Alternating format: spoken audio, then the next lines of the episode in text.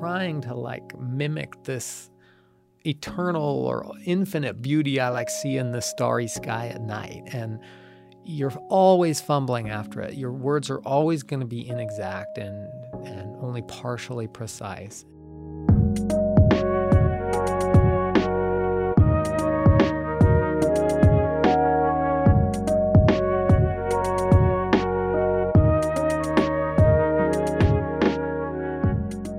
Welcome to the Converge Lecture Series podcast, a co production of 91.5 KRCC and Converge Lecture Series. I'm Jake Brownell.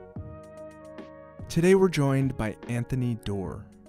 A writer of short stories, memoir, and novels, Doerr is perhaps best known for the book All the Light We Cannot See. Released in 2014, that book earned Doerr a Pulitzer Prize for fiction and was a huge commercial success living on the New York Times bestseller list for 130 consecutive weeks. Set in Europe amid the chaos of the Second World War, All the Light We Cannot See follows two children. Marie Laure, a blind French girl who helps her great uncle broadcast radio messages for the French resistance in the Nazi occupied town of Saint Malo, and Werner, a German orphan whose fascination with radios and natural skill as an engineer leads him to a Hitler Youth boarding school and eventually into the Nazi army, where he tracks down French resistance broadcasters like Marie Laure and her great uncle. In a vividly rendered story that spans many years, the book explores the small and large ways that ordinary people struggle against or succumb to the forces of history and the pressures of their time. Doerr lives in Idaho, where he's currently working on his next novel. He was invited to speak in Colorado Springs as part of Converge Lecture Series, which brings writers and poets to the city to share their reflections on art, life, and the topic of moral beauty. I spoke with him in advance of that talk. Anthony Doerr, thank you so much for taking the time to speak with me today. Oh, it's a pleasure, Jake. Thanks for having me. So I want to just jump in. You know, folks will of course, be familiar with your book, All the Light We Cannot See, which came out in 2014. I heard an interesting story about how that book got started, and I'd, I'd love it if you could just talk a little bit about the genesis of that, that story. Sure. This was 10 years before that, 2004, I think. Uh, I had finished a, uh, my second book, a novel called About Grace. I always go somewhere with a little notebook in my pocket because my memory is less than reliable, and uh, I sometimes jot down ideas. I was I was at Princeton for one year. My wife was extremely pregnant with twin boys, and uh, they had put together the cover, the jacket design for About Grace. And those were the days when they would either like fax you it or they were like, why don't you just come up? So I took the train up into the city, up into Penn Station. And as the train starts getting into the city, it starts slipping underground there's a guy in the seat in front of me and he's talking on his cell phone if you can picture a 2004 style cell phone. Maybe a flip phone. Yeah yeah. It was like pre-Razr and all that stuff. Uh, he's talking about the sequel to the matrix. I remember that. It was like the matrix 2 or something. So we're underground probably 50 feet underground. And we're going 50 miles an hour and his call drops and he got angry. He got kind of in my opinion unreasonably angry and, uh, you know, after I kind of chuckled to myself, I just started thinking, you know, what he's doing, what he's expecting this little device in his hand to do is a total miracle. You know, it's no bigger than a couple of packs of playing cards, and he's using invisible light to send light waves between radio towers at the speed of light. Each of these towers is miles and miles apart who knows if the person he's talking to is in Colorado or in Madagascar, and he's expecting that to happen instantaneously while he's on a train underground. And I think we're all kind of doing that all the time. You know, we're taking these incredible technological marvels for granted. So that that night I kind of started a story. I didn't know if it'd be a novel, what it would be. I just started a story in which somebody's using those invisible ways, that light we cannot see, to tell a story to somebody else. I had imagined the storyteller as blind, kind of trapped in darkness, and I imagined the listener also trapped in a kind of darkness. And somehow he or she needed that story as a kind of salvation. Uh, and it just led me into this wormhole of researching radio, the beginnings of radio for our whole history as human beings we you know had to see the people in front of us to communicate. Uh, there were there are some really cool examples of long range communication. You know, the Greeks would light big pyres on top of hilltops miles apart to send a very you know simple message and Nigerians would use drumming to kind of send even more complicated messages maybe you know somebody's like a baby is born that kind of level of complication but for the most part you had to see the people that you were communicating with and to have that blown open in the past 3 or 4 generations of human beings where you know presidents and emperors can speak to their subjects. Uh, you know, to hear the voice of a stranger from hundreds of miles away in real time and have that move you is an incredibly powerful tool. And as soon as I started reading about the Second World War and the way the Nazis had harnessed very, very early, Goebbels, maybe the second worst human in, in history, recognized the power of this new technology made very, very affordable radios for citizens, made them cool looking so that young people wanted them, and then soon made it mandatory to listen to national broadcasts, made it illegal to listen to foreign broadcasts. And by the end of the war, the Gestapo was hunting down and eliminating and executing people who were listening to foreign broadcasts it, it's such an interesting story to me because you know as a reader that book is about so many things and kind of just has the texture of life itself in some ways.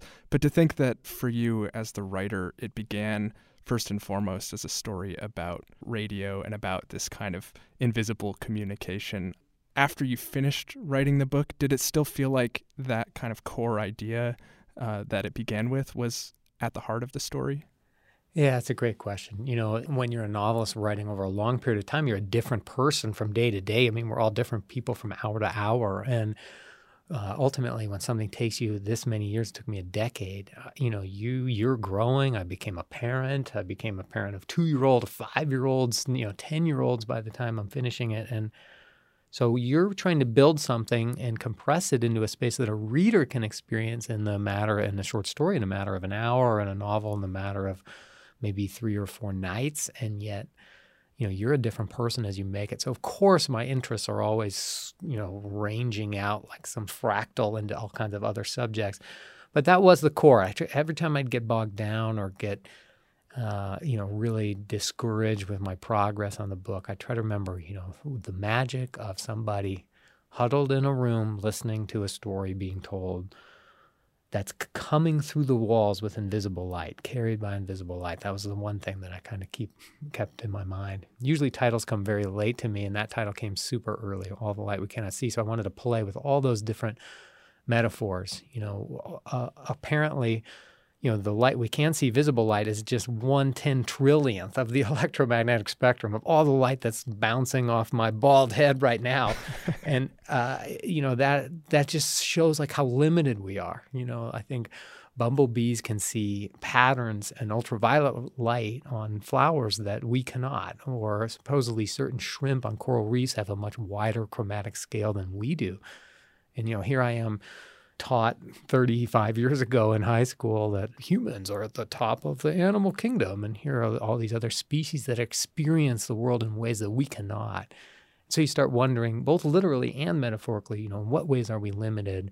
What kind of light are we not seeing? Whether it's, you know, the people around us suffering in our communities, suffering in Syria, suffering in you know droughts across the world right now? What kinds of stories do we not see? What kind of light are we not seeing? So for folks who haven't read this story it, it it's set during world war ii in europe follows a, a girl in france occupied france and, and a young boy in germany who's sort of part of a hitler youth school and then and then later part of the army.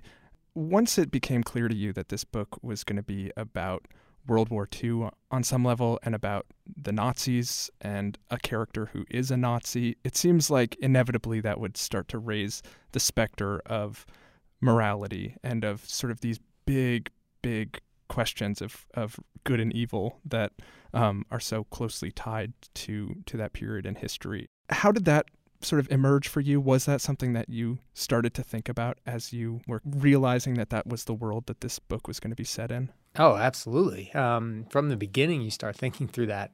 You know, remember while I'm working on this book, the internet is exploding and we're surrounded by a new technology, the mobile internet, internet commerce, all these different new tools that are available to our species.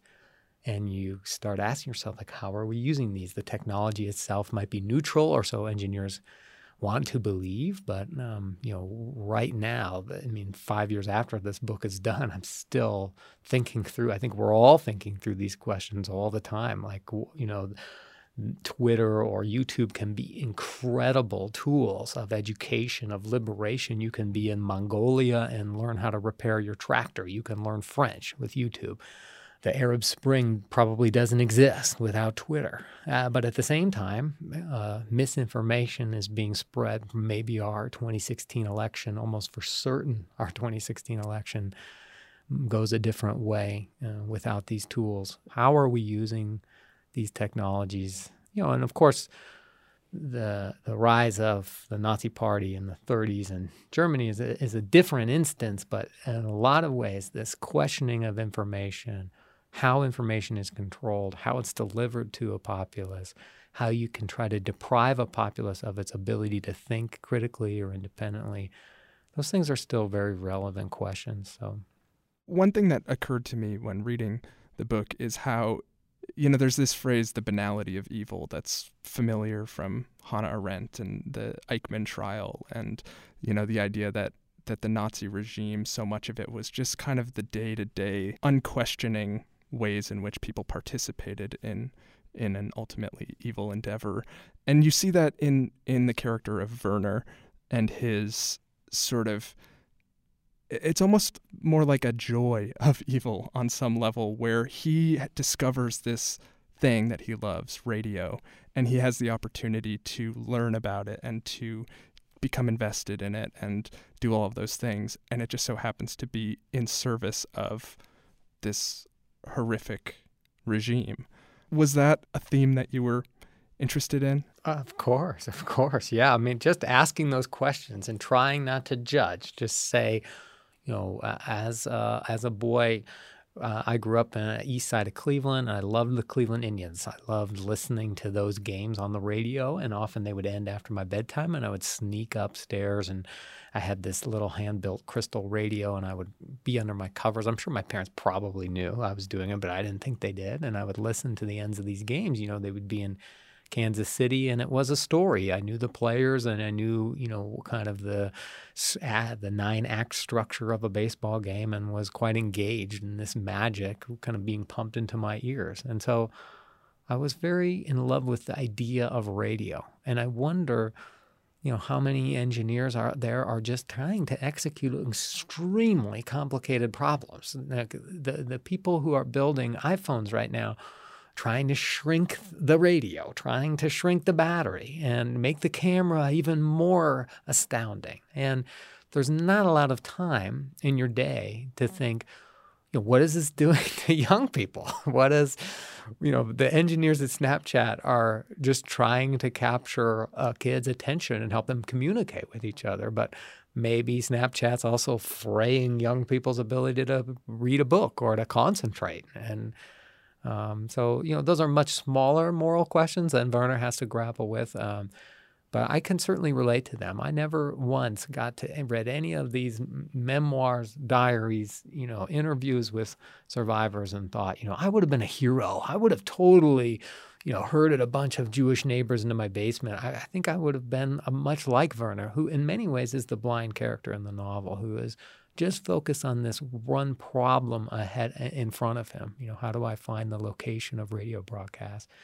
And it's only quite late in the war that he has to start to face the moral consequences of what he's actually doing, what he's executing. And speaking of blindness, obviously one of the main characters in the book is is a blind character. And I was interested in knowing more about how you approached um, writing from her perspective, from Marie Laure's perspective, because it, it's clear that the writing is very you're emphasizing the senses besides sight and it's very evocative in that in that way and i was just curious to know how you went about trying to write that way and trying to inhabit that perspective Uh, yeah, quite honestly, with a lot of fear. I still worry that I didn't do it well enough. Um, you know, I read as many memoirs as I could by visually impaired people. I um, my office is quite close to the Idaho Center for the Blind. You just start, you know, even reading about the cost of Braille books in the 30s and how few parents could afford a book like that. And like maybe she would get one book a year that she'd be able to read you know, so research is one way and imagination is another. Uh, and then, yeah, challenging yourself to try to limit visual description. You know, that's one of the great gifts we have as novelists that, or as poets or short story writers that, that filmmakers do not have is that we get to, you know, help a reader smell. We get to mimic the pattern of thought. We get to use sound in ways that may, maybe filmmakers get to play with sound in really interesting ways, but we get to have uh, the entire range of sound without having to spend any money. so I think you know I tried to take advantage of some of those tools that we have as writers, and and I hope I did so carefully enough. You know, I've had people who are blind come to me after events and they say I've gotten as much of it right as they thought I could, but I, feel like also it's a you know it's a risky thing to be an able-bodied person and write from the point of view of somebody with a with an auditory disability, of course, or any other kind of disability, a visual disability. And it's something that you've done in, in the past too, right? I, I was reading The Shell Collector, which prominently features a blind character. What is it that has brought you back to characters who are experiencing that?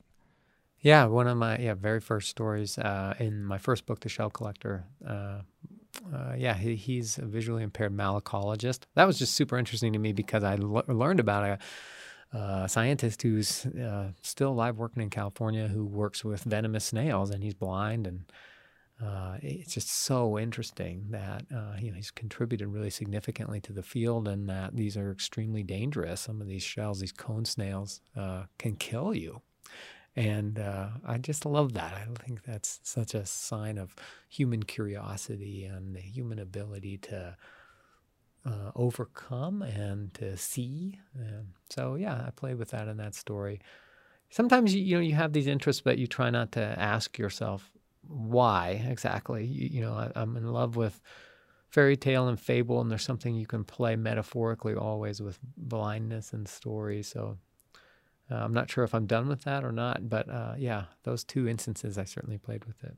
One thing that I've also noticed in in a number of your stories is the role of obsession of characters who seem to have a, a, kind of obsession with one thing or another in all the light we cannot see. It's uh, you know Werner in the radio, but also Marie Laure and her shells and the father and his um, locks and the figures that he creates and the, the cityscapes that he builds. And it just made me wonder if you are someone who has I, I don't know if it's if obsession is the right word, but that ability or that that instinct to kind of get really really drawn into to sort of particular things.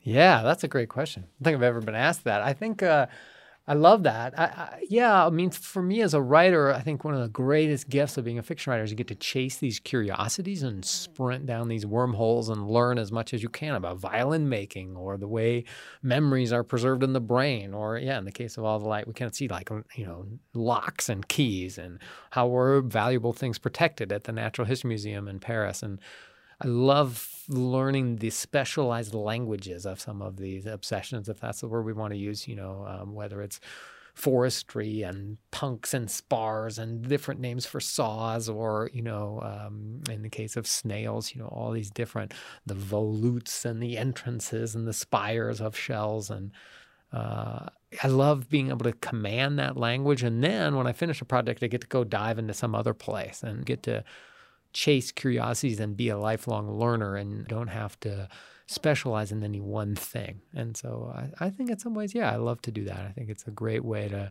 immerse yourself in a world, to surround yourself with the language of all these different obsessions that humans adopt. Yeah. Uh, it seems like almost in in expanding your vocabulary in that way it gives yourself an ability to see parts of the world that you didn't know were there to see distinctions among things that maybe the ordinary person doesn't always pay attention to. Absolutely. I mean, you're knitting together a dream for your reader, and you don't want your reader to wake up. And one of the most effective ways to to knit that dream is to use the language of expertise in all these places. And so, uh, building, you know, the authority, the word author is implicit in that word, often has to do with diving into some subject. Often research is a kind of procrastination for me because I find actually forming these narratives difficult. So uh, it's really fun for me to get to dive into, uh, you know, all the different things that I've dove into in these projects. so I, would like to take a quick step back and just ask how you became a writer and what it was that drew you to writing in the first place. Uh, yeah, it was reading. You know, I was uh, the youngest of three boys, and mom read us the Chronicles of Narnia when we were kids, and I remember that um, somewhere in one of those books. I turned to her, and I'm like, "How did they do this? How do they invent these things?" And she kept saying, "Well, it's not they; it's just one person, and he's dead." And that, you know, floors you this idea that this voice still exists. These complicated worlds inside a wardrobe still exist and can be transferred into your mind, into your imagination with these extremely inexpensive materials, these little black marks on a white page. Something super magical about that. So uh, I think uh, even at that age, maybe seven or eight, that, that I wanted to kind of chase that magic and try to imitate it. I had little Playmobil. I was lucky enough to have like a Playmobil pirate ship. It was like my big toy. And I would use my mom's, it was kind of like a mustard yellow typewriter. And she had this kind of see through paper. And I would type little narratives, little stories about, you know, the adventures my pirates would go on. And then, you know, you have this incredible power of dialogue where you can hit a quotation mark and then your characters get to speak. And you know, and then I would like maybe sneakily type a swear word and then cross it out or cover it with white out. You know, white out was of course magical too.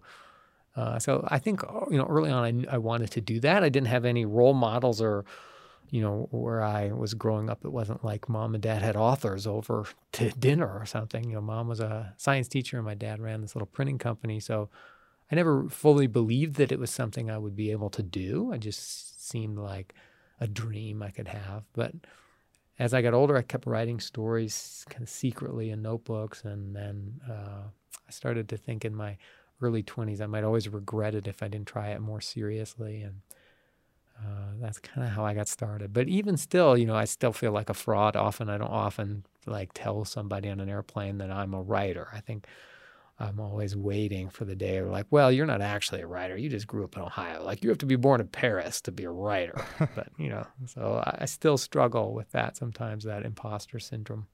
Wow. I, I mean, I think a lot of folks would be very surprised to hear that given your uh, success as a, as a writer. Uh, is there something that you think would ever enable you to to get beyond that feeling? Like some achievement something that you could accomplish as a writer where you'd say okay now i've now i've done it.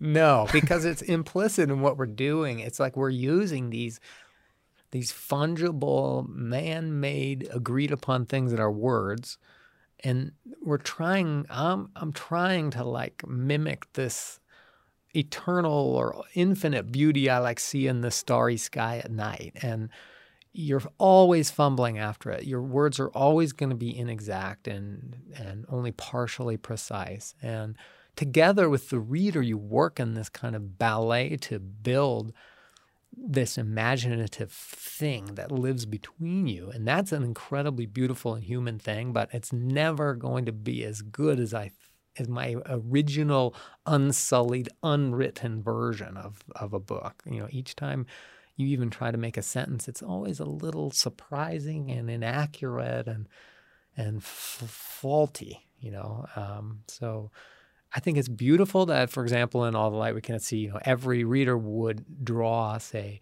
Uncle Etienne's house in this town called Saint-Malo. You know, they might draw it slightly differently. Uh, I think that's a beautiful thing, but I also when you're trying to write it, you have your vision of it and you're trying to get it down.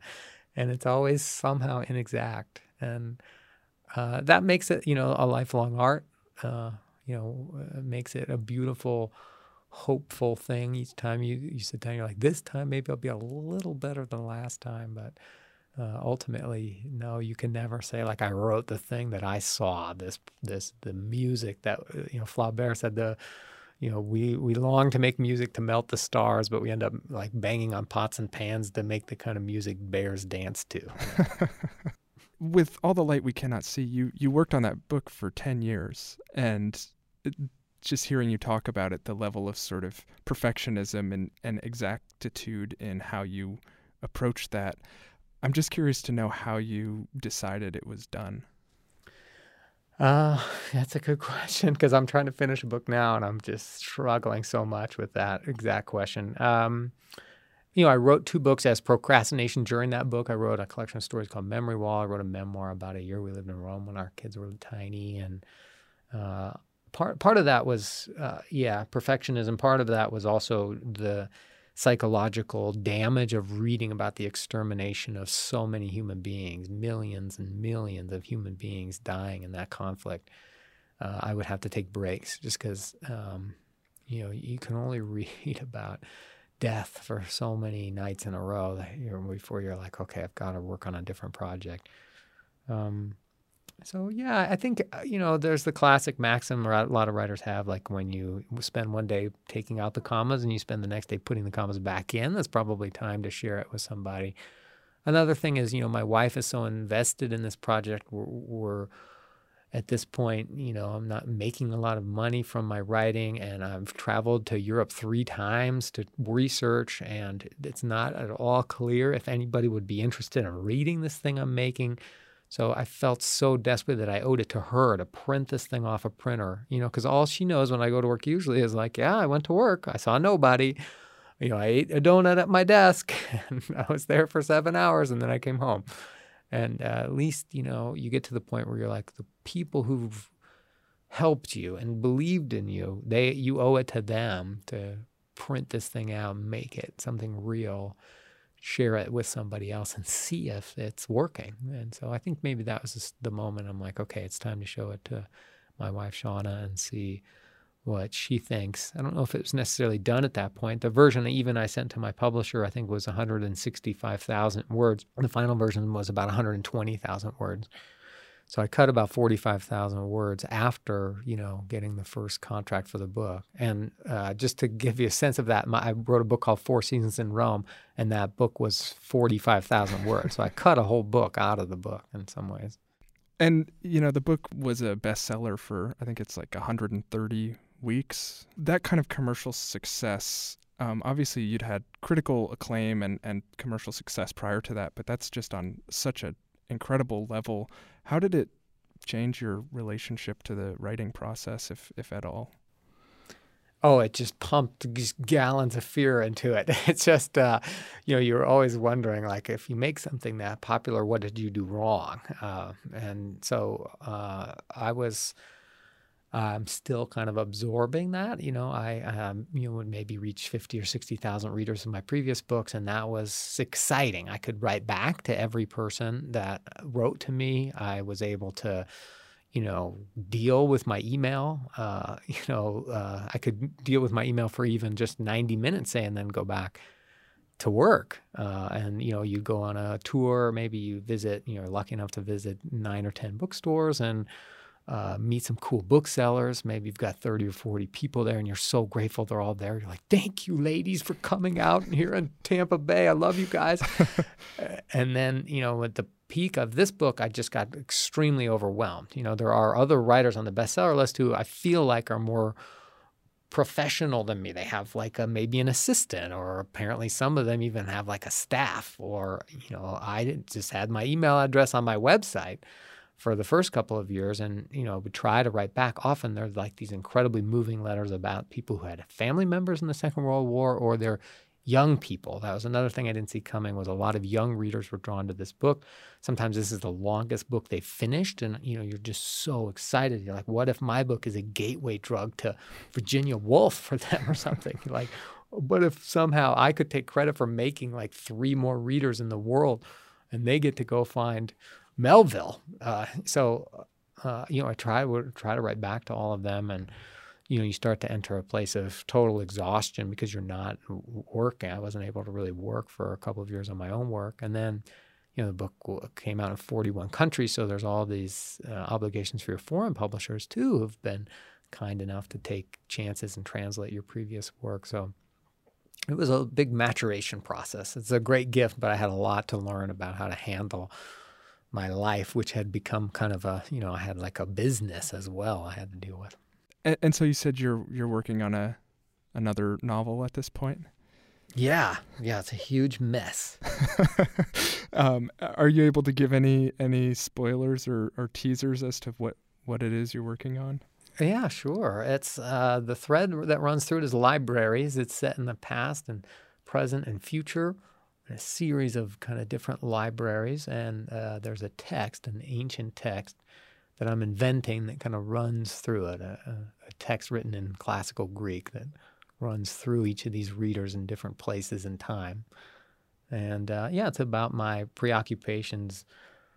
Uh, you know, how do how do humans outlive themselves. You know, what kind of things do we leave behind?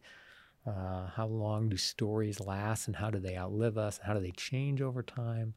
And of course, climate change. You know, what are we going through right now? We're in this information revolution. How does that affect climate change? Uh, how is what's our planet going to look like in 100 years? How many wild animals? What about our relationship to wild animals? um, when you know, our kids are growing up with one third as many as we grew up with. Yeah. In a lot of your stories, uh, there is this recurring theme of kind of the natural world and animals and all the different things that kind of are outside of the scope of human life in some ways, but also very much connected to us. And that also just got me curious about your your own relationship to nature and I know you live in Idaho. Is that a big part of your life and your values just connection to nature? Uh, absolutely. Um, yeah. I mean, I'm kind of excited because I've been working on this talk for this lecture for a while, and it's strange and it's kind of about these little threads. I had this idea of moral beauty in my mind, and, and certainly it has to do with you know you use the word connected. I think in your question to me, and I think you know our connection to these creatures. This whole idea that there are there's a human world and then there's some wall around that and then there's a natural world is of course totally artificial. You know, we have these wildernesses of bacteria inside of our guts and uh, you know, we are interacting in every time we eat, every time we breathe with the world all around us. And so there is no real human and natural world. It's all just one world, and we're connected to it in an incredibly intricate and complicated ways that we don't, you know, we're only scratching the surface of understanding. Uh, so yeah, I'm always trying to address that in my work. In my own life, I, am not happy unless I get outside. You know, at some point, unfortunately, it's harder in January when you're working a lot. But sometimes you just go for a run in the dark, or Make sure you take a break if you're lucky enough to have a job like mine. Hopefully, some of your listeners are. You get to get outside at some point during the workday too, and move and you know be what we evolved to do, which is to be out under the sky, moving around. You know, that's the way we evolved, and it's very unnatural to do what I'm doing and what many of us are doing in, in the United States, which is sitting indoors for much of the day.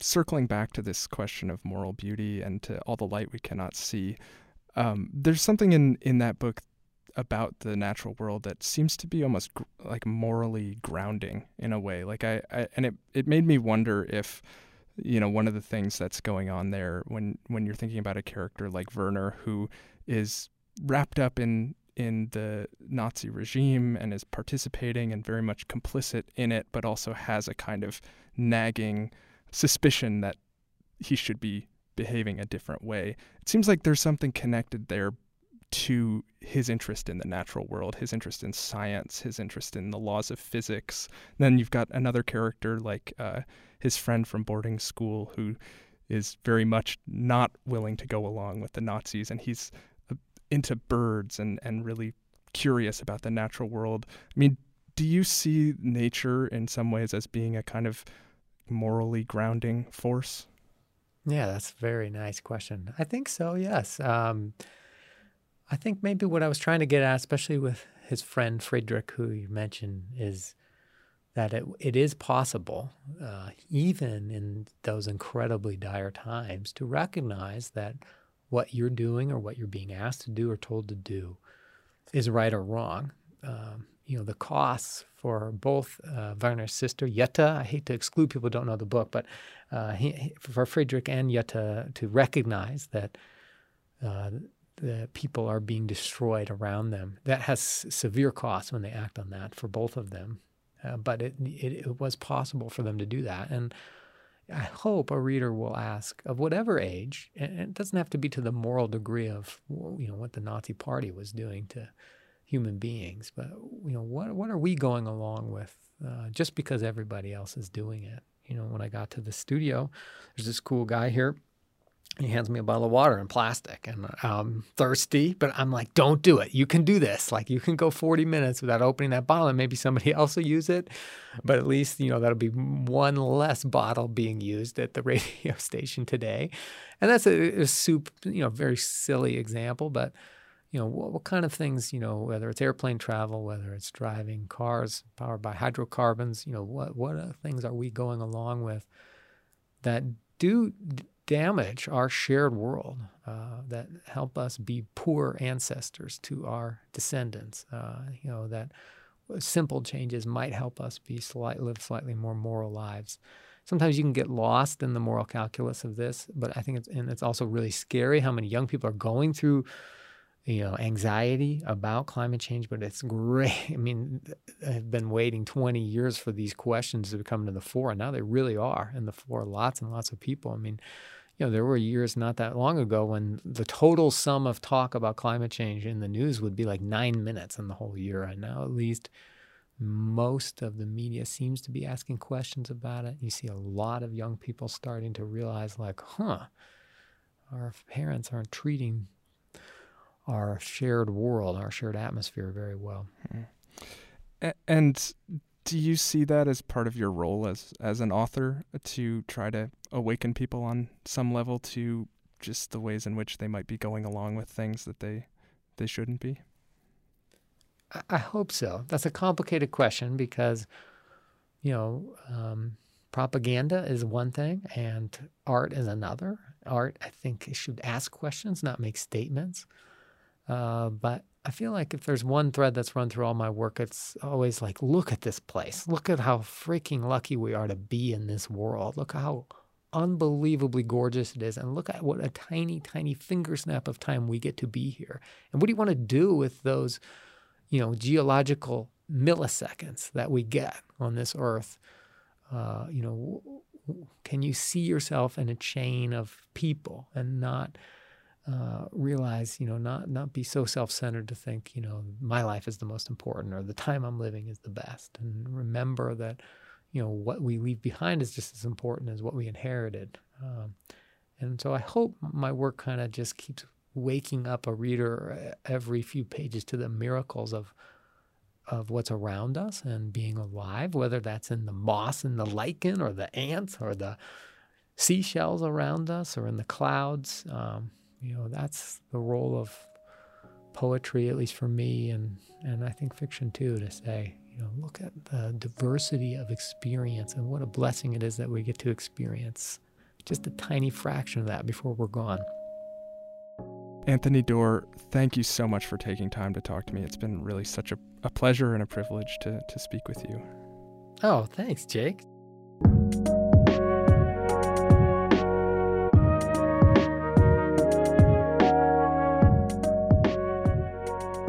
That was my conversation with Anthony Doerr, author of All the Light We Cannot See. Doerr's other works include two collections of short stories, The Shell Collector and Memory Wall, the novel About Grace, and Four Seasons in Rome, a memoir. This podcast was produced by me, Jake Brownell, for 91.5 KRCC and Converge Lecture Series. Converge is a nonprofit program bringing some of the biggest names in contemporary poetry and literature to Colorado Springs. For more information and a schedule of upcoming lectures, head to convergelectureseries.org. And for more episodes of the Converge Lecture Series podcast, please subscribe to the show on iTunes or Google Play. Thanks for listening. I'm Jake Brownell.